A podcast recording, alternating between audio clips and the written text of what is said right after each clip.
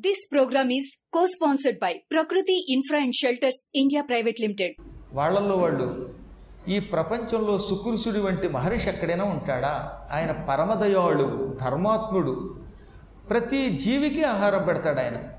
పశువుల్ని పక్షుల్ని క్రిముల్ని కీటకాల్ని కూడా పోషిస్తాడు.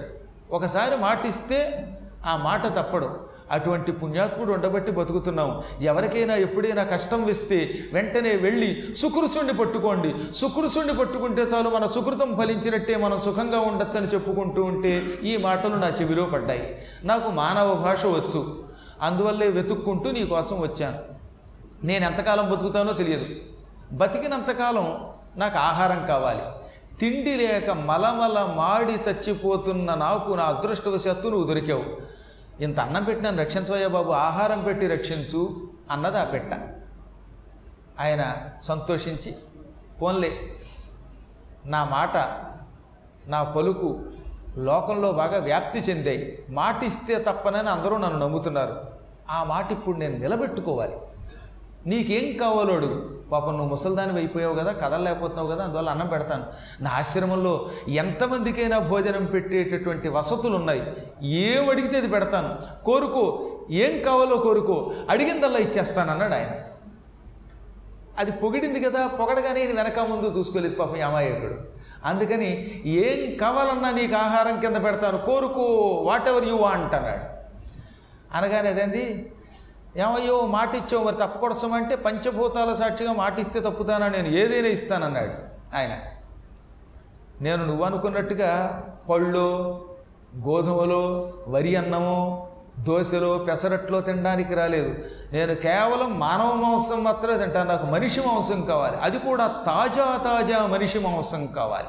అప్పటికప్పుడు ఒక మనిషి నా ముందు చచ్చిపోతే వాడిని పీక్కు తింటాను. మళ్ళీ కుళ్ళిపోయిన శవాలను తినను నేను. మనిషి మాంసం అడిగాను కదా అని ఏ శ్మశానానికో వెళ్ళి సమాధి దెబ్బలు తవ్వి అవి తవ్వి అందులోంచి ఆ చెత్తా చెదారం పట్టుకొస్తావేమో? కాదు. నా ఎదురుగుండా అప్పటికప్పుడు ఒక మనిషిని వధించాలి.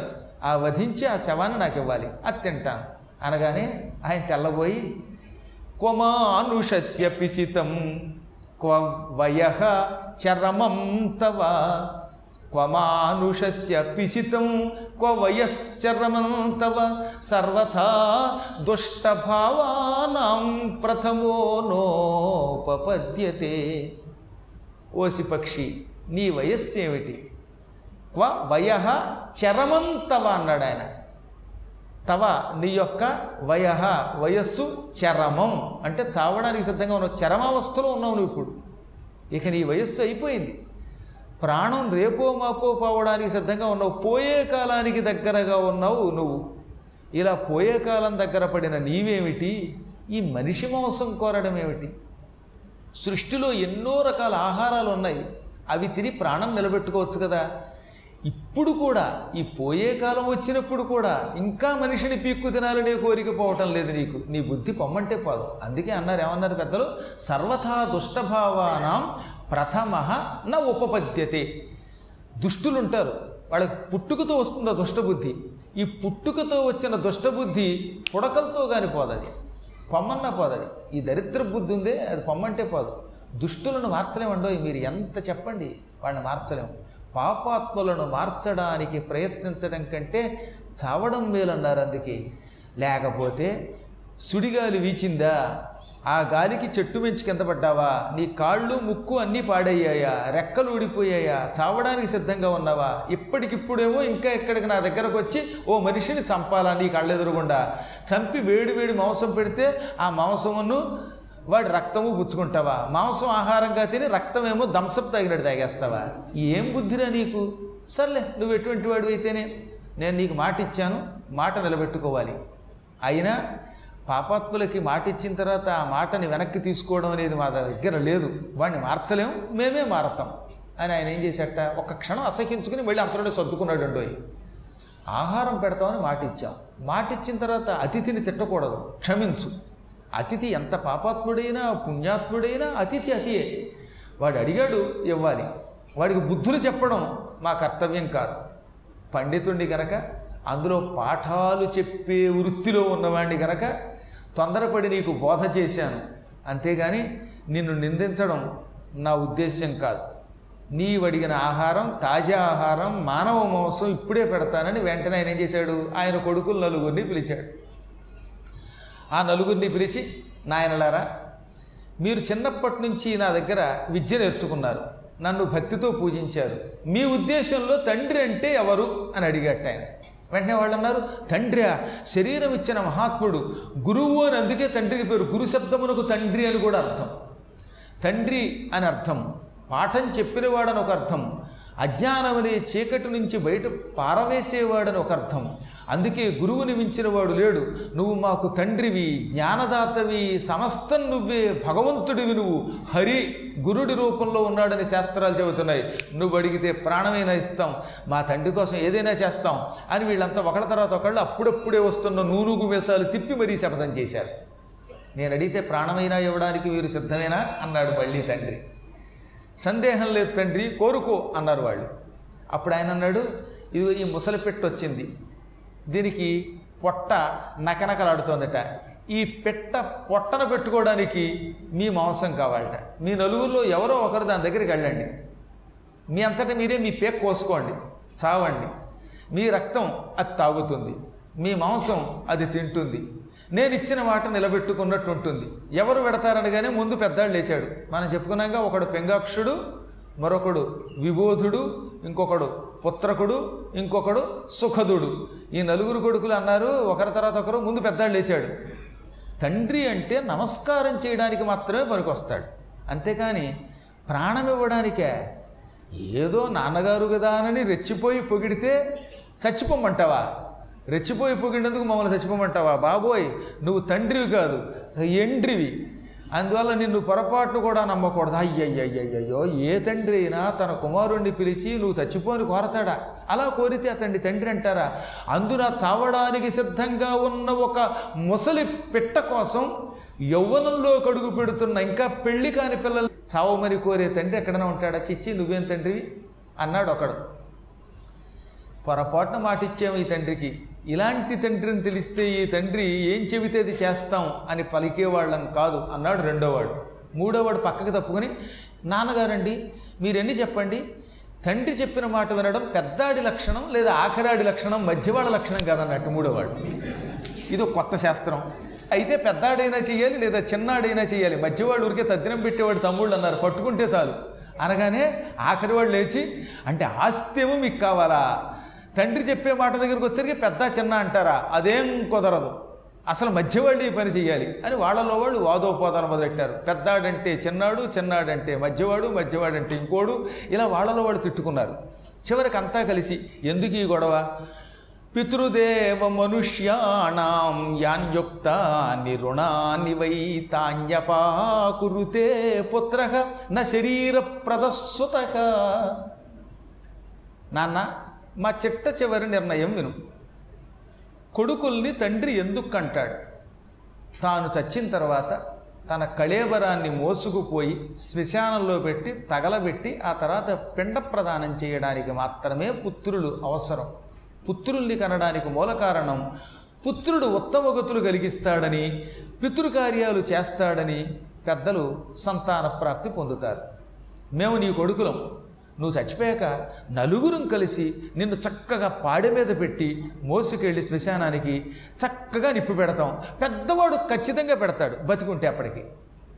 తలకొరివి పెడతాడు. చిన్నాడు కాళ్ళ దగ్గర నిలబడతాడు. మేమిద్దరం మధ్యవాడు అటు ఇటు నిలబడతాం. నీకు చక్కగా దహన సంస్కారాలు చేస్తాం. నీ అస్థికలు చితాభస్మం ఇవి తీసుకెళ్ళి మంచి నదుల్లో కలుపుతాం. పితృదేవ కార్యాలు చేస్తాం. ఇటు పితృకార్యం దేవ మనిషి కార్యం అంటే ఋషి కార్యం ఈ మూడు చేసి నీ రుణం తీరుస్తాం. పితృదేవతలకి పెట్టే పిండ ప్రదానం చేయటం వల్ల పితృ రుణం తీరుతుంది. దేవతల యజ్ఞాలు చేయటం వల్ల దేవ రుణం తీరుతుంది. మానవ రుణం తీరడం ఋషుల్ని వాళ్ళని సేవించడం ద్వారా తీరుతుంది. ఈ త్రివిధ రుణాలు తీర్చడానికి మేము పుత్రులం. అంతేగాని కొడుకు అంటే శరీరమును త్యాగము చేసేవాడని అర్థం కాసుమా నా శరీర ప్రదస్సుత అన్నారట వాడు కొడుకు శరీరం మాత్రం ఇవ్వకూడదు. కావాలంటే పిండం మూడు పిండాల బదులు ఇంకోటి ఎక్కువ అడుగు పెడతాం. అంతే. పొరపాట్లు కూడా శరీరం ఇవ్వం. ఎంత గొప్ప నిర్వచనం ఇచ్చారు వాళ్ళు. ఆఖరి వాడు గొప్పదనమాట ఈ దేవయజ్ఞం పితృయజ్ఞం మనుష్య యజ్ఞం చేయమంటే చేస్తాం కానీ శరీరం ఇస్తామా? కాబట్టి సుతహ కుమారుడనగా నా శరీరప్రద తండ్రి కోసం శరీరం మాత్రం ఇవ్వకూడదు. ఇలాంటి కొడుకులు ఉంటే ఏమిటి లేకపోతే ఏమిటి? తండ్రి అడిగితే ప్రాణమైన ఇవ్వడానికి సిద్ధపడే మహానుభావులు ఉన్న దేశం ఇది. తల్లిదండ్రులు ఎంత సేవ చేసి జీవితంలో పైకొచ్చారండి మహాత్ములు. శ్రవణ కుమారుడు ఎటువంటి వాడు శ్రవణుడు అని ఒక కొడుకు ఉండేవాడు మహానుభావుడు. గుడ్డివాళ్ళైన తల్లిదండ్రుల్ని కావడిలో పెట్టి అటు ఇటు మోసుకెళ్ళాడు. అతన్నే దశరథుడు పొరపాటున కొట్టేశాడు. దానివల్లే ఆ తల్లిదండ్రులు శాపం పెట్టారు. అలాంటి కొడుకులు పుట్టిన దేశంలో తల్లిదండ్రుల మాట వినకకుండా ఏడిపిస్తున్నారు ఇవాళంటే నాకు చాలా ఆశ్చర్యం అనిపిస్తుంది అనమాట అసలు తల్లిదండ్రుల్లో కూడా ఏదో లోపం ఉందండి. ఈ పిల్లల్ని చిన్నప్పటి నుంచి ఎంతసేపు ఇంజనీర్లు డాక్టర్లు వీళ్ళు కష్టపడి చదువుకోవాలి డబ్బు సంపాదించాలి ఉద్యోగాలు చేయాలి అనే ఊహలతో పెంచుతున్నాం కానీ చిన్నప్పటి నుంచి వీళ్ళకి సంస్కారం నేర్పట్లేదు. మనం మనలో కూడా లోపం ఉంది. అసలు సగం ముందు మనం మారాలి. పిల్లలకి ఒరేయ్ చదువు అంటే కేవలం ఈ డిగ్రీలే కాదురా ఈ బీటెక్లే కాదురా ఈ ఎంటెక్లే కాదురా ఈ మెడిసిన్లే కాదురా. జ్ఞానం ఉండాలిరా తల్లిదండ్రుల్ని పూజించండిరా అని చిన్నప్పటి నుంచి నేర్పాలి. మనం పూజించాలి పిల్లలకి అది నేర్పాలి. లేకపోతే ఏమవుతుంది వాడికి? వాడికి మీరు శ్రవణ కుమారుడిని పెట్టినా తల్లిదండ్రులు మాట వెండి వాడు వాడు శ్రవణ కుమారుడు కాకుండా అశ్రవణ కుమారుడు అవుతాడు. ఏమిటి ఉపయోగం దానివల్ల మనకి అందువల్ల భారత కథలు రామాయణ కథలు చెప్పాలి. చెబితే చాలా లాభం. ఈ విషయంలో మా నాన్నగారు చాలా అదృష్టవంతులు అనమాట చిన్నప్పటి నుంచి రామాయణం భారతం ఇవన్నీ చెప్పడం వల్ల ఆరుగురు కొడుకులు అడుగులకు మడుగులు ఇస్తారు తెలిసిన మీకు? ఇప్పటికి కూడా ఇన్నేళ్ళైనా మా నాన్నగారు రెండు వేల పదకొండులో వెళ్ళిపోయారు. రెండు వేల ఒకటిలో వెళ్ళిపోయారు. అంటే పదిహేడేళ్ళు అయింది ఆయన తద్దిన ఉంటే అమెరికాలో ఉన్న ఆస్ట్రేలియాలో ఉన్న పిల్లలంతా చేరిపోతారు. మా ఆఖరి తమ్ముడు సహజంగా ఎక్కువ విదేశాల్లో తిరుగుతూ ఉంటాడు. అయినా ఆ టైంకి మాత్రం ఎక్కడున్నా ఎన్ని లక్షలు ఖర్చు పెట్టినైనా వచ్చేస్తాడు. అది ధర్మం అంటే. నిజం ధర్మంగా చెబుతున్నాను ఆనందంగా చెబుతున్నాను గర్వంగాను చెబుతున్నాను. ఆ ఏ ఆరుగురు కూడా పదిహేడు సంవత్సరములుగా నాన్నగారి కార్యక్రమానికి అలా వస్తూనే ఉన్నాం. మా అమ్మగారు వెళ్ళిపోయి రెండో ఏడు వచ్చేసింది అప్పుడే. ఇప్పుడు అమ్మ కార్యక్రమం కూడా అంతే. కాబట్టి ఈ కార్యక్రమాలకు కూడా రాలేకపోతే వాళ్ళు బతికొండగా వాళ్ళు చెప్పిన మాట వినకపోతే ఇంక? నాకు ఇప్పటికి కూడా ఆశ్చర్యం ఏంటంటే అంటే ఈ చెబితే ప్రజలకి తెలుస్తుంది అందుకు చెప్పాలి. మా పెద్దన్నయ్యని పిలిచి ఫలానా అమ్మాయితో నీకు పెళ్ళి చేస్తున్నానంటే అలాగే నాన్నగారు. అసలు అమ్మాయిని చూడలేదు. తెలుసునా మీకు? తండ్రి గారు ఈ అమ్మాయితో నీ పెళ్ళి అంతే. రెండో అన్నయ్యని పిలిచారు ఈ అమ్మాయితో పెళ్ళి ఒక్క మా మూడో అన్నయ్యో కాస్తో కోస్తో చూసి అది కూడా మా నాన్నగారు చెప్పాక ఒప్పించి పెళ్ళి చేసుకున్నాడు తప్ప మిగతా ఎవ్వరూ కూడా చెబితే చేసుకోవడమేనండి ఆశ్చర్యం ఆ రోజుల్లో. నిన్న మొన్నటి దాకా నేను చెప్పేది ఎప్పుడో పాతకాలం వాళ్ళం కాదు మేమేమి. మేము కూడా ఈ మధ్య వాళ్ళమే. కాబట్టి ఎందుకు చెబుతున్నానంటే తల్లిదండ్రులు అంత ఉదాత్తులు. పిల్లలు అలా ఉదాత్తులై తమ ప్రవర్తనతో తమ ధర్మాచరణతో లోకానికి ఒక మార్గదర్శకత్వాన్ని వహించాలి మార్గదర్శకులై నడుచుకోవాలి. తల్లిదండ్రులకు ఆనందం కలిగించకపోతే ఇంకా పిల్లలు పిల్లలు ఏమిటి? ఈ బోడి శరీరం ఎక్కువ కాలం ఉండదు. నేను చాలాసార్లు చెప్పాను ఇది బోడి శరీరం అన్నాను. ఎందుకని బోడి శరీరం? కళ్ళు మూసి తెరిచేలోపు మన జుట్టు ఊడిపోతుంది. ఆడకైనా మక్కైనా వాళ్ళ క్రమంగా జుట్టు ఊడిపోతుంది. కాబట్టి తల బోడి కళ్ళు లోపలికి వెళ్ళిపోతున్నాయి చూపులు పోతున్నాయి. కాబట్టి చూపులు బోడి చేతులు పటుత్వంతో ఉంటున్నాయా? పూర్వం మంచి బలంగా కండలు తిరిగిన శరీరాలు. ఇప్పుడు ఈ చర్మం ఇలాగా వేళ్ళాడిపోతుంది. కాబట్టి హస్తములు పాదాలు ఇవి బోడి. మోకాళ్ళు నెప్పులు ఎక్కువైపోయి కింద కూర్చోలేకపోతున్నారు. మూడొంతులు ముప్పాతిక మంది కుర్చీలు ఎప్పుడు వేస్తారా అని చూస్తున్నారు పాపం. కింద కూర్చోవడానికి ఇష్టపడేవాళ్ళు కొద్దిమంది. ఈ కింద కూర్చున్న వాళ్ళు కూడా గతి లేక కుర్చీ లేక కూర్చుంటున్న వాళ్ళు కొందరును ఏదో భక్తితో కూర్చుంటున్న వాళ్ళు కొందరును కాబట్టి చెప్పొచ్చేది ఏంటంటే మోకాళ్ళు పని చేయటం లేదు వాళ్ళ శరీరంలో ఏ ప్రాంతమైనా మన మాట వినకపోతే దానికి బోడి అని పేరు. ఈ విధంగా శరీరం ఏమైపోతుంది? క్రమంగా బోడి అయిపోతుంది. ఈ బోడి శరీరం కోసం తల్లిదండ్రులు తిరస్కరించి ఇంకోళ్ళని బాధ పెట్టి డబ్బు పోగేసి ఏం సుఖపడుతున్నాం మనం ఆలోచించండి ఒకసారి. కాబట్టి ఏదో పూర్తిగా పూర్వంలాగా మనం చేయలేకపోయినా శ్రవణ కుమారుడు సేవించినట్టు సేవించలేకపోయినా రామచంద్రుడు అంత కాకపోయినా ఎంతో కొంత తల్లిదండ్రుల్ని సేవించి వారికి ఆనందాన్ని ప్రసాదిస్తే జన్మ ధన్యమవుతుంది. పాపం వీళ్ళు తొందరపడి తండ్రి అంటే కొడుకుల క్షేమం కోరుకోవాలి కొడుకులు తండ్రికి పిండం పెట్టాలి తప్ప నా శరీర ప్రదస్వత శరీరమును త్యాగం చేసేవాడిని కొడుకు అనరు కొడుకంటే తన శరీరమును విడిచిపెట్టి తాను తన సుఖాలను విడిచిపెట్టి నాశనం అయ్యేవాడు కాదు. ఏమయ్యా నీకు ఏమైనా బుద్ధి ఉందా ముసలాడు అయిపోతున్నావు అయినా నీ కొడుకులు చంపుతావా? అన్నారట వాళ్ళు ఏకంగా. నీకు బుద్ధి ఉందా అన్నారు తండ్రిని పైగా.